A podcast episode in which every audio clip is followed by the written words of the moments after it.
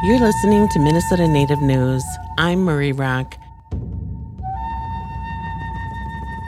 This month is American Indian Month in Minnesota. Officially, this is the fifth annual month long commemoration of the continuous cultural contributions from Native American people in the state. Tribes and Native American organizations around Minnesota, including in the cities, are hosting open houses, powwows, and other events throughout the month. Wednesday, May 10th, was American Indian Day on the Hill.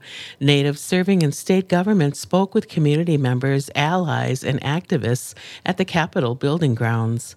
And on National Missing and Murdered Indigenous Relatives Awareness Day, May 5th, people gathered at the state capitol and all around Minnesota. According to the State Department of Public Safety's Missing and Murdered Indigenous Relatives Office, 9% of the women and girls murdered in Minnesota last decade were Native, even though Native Americans of all genders only account for 1% of the state's population. Minnesota's MMIR office also took the opportunity to unveil its new Native American agency created logo.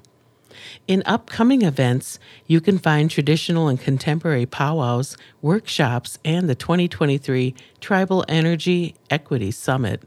Native American tribal leaders and federal officials from the U.S. Department of Energy, the Department of Interior, and the Federal Energy Regulatory Commission will be meeting in St. Paul May 22nd through the 24th.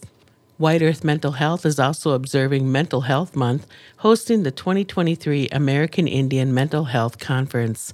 This year's theme is Bizindadiwug, post COVID 19 rebuilding connections, and holistically addressing mental health. That will be at Shooting Star Casino in Mahnomen, May 24th and 25th. If you want more details on any of these or other events, you can find information at the Metropolitan Urban Indian Directors, or MUID, website or the May issue of The Circle. We'll have a link to both of their calendars at minnesotanativenews.org.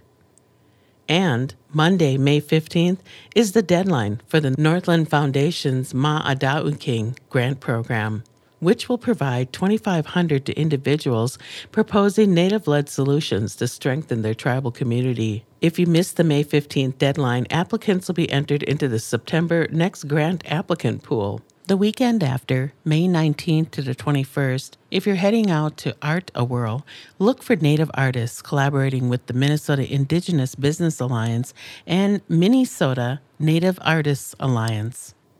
Now, let's go to the north central part of the state where Minnesota Native News reporter Alexander Amon brings us to the annual community wellness gathering at Red Lake.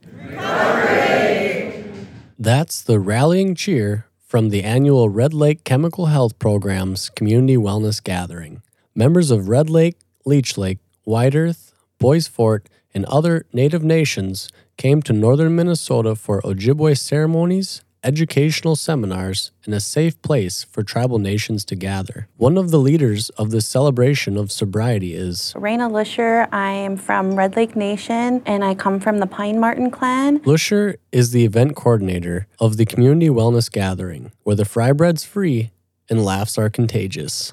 Lusher has been praised for creating positive events for Red Lake Chemical Health. This is what this conference is about to find new ways to cope, find new ways for your path. There's other things other than alcohol and drugs. You can do so much more. Indigenous community leaders from all over the U.S. and Canada came to share teachings at the Red Lake Tribal College. It was really nice to see Native communities around our region come up to this event. I really hope to see more hoping for it to be bigger next year. Lusher has worked with Red Lake Chemical Health for many years, and she believes that these kinds of gatherings can help move people past substance use. I always believe that culture is the answer, our medicines are our answer, and our ceremonies. Red Lake Chemical Health provides critical services year round. We provide treatment, inpatient treatment, outpatient treatment, prevention programs for adult and youth. You can start planning for next year's community wellness gathering with links at our webpage, minnesotanativenews.org. For Minnesota Native News, I'm Alexander Amon.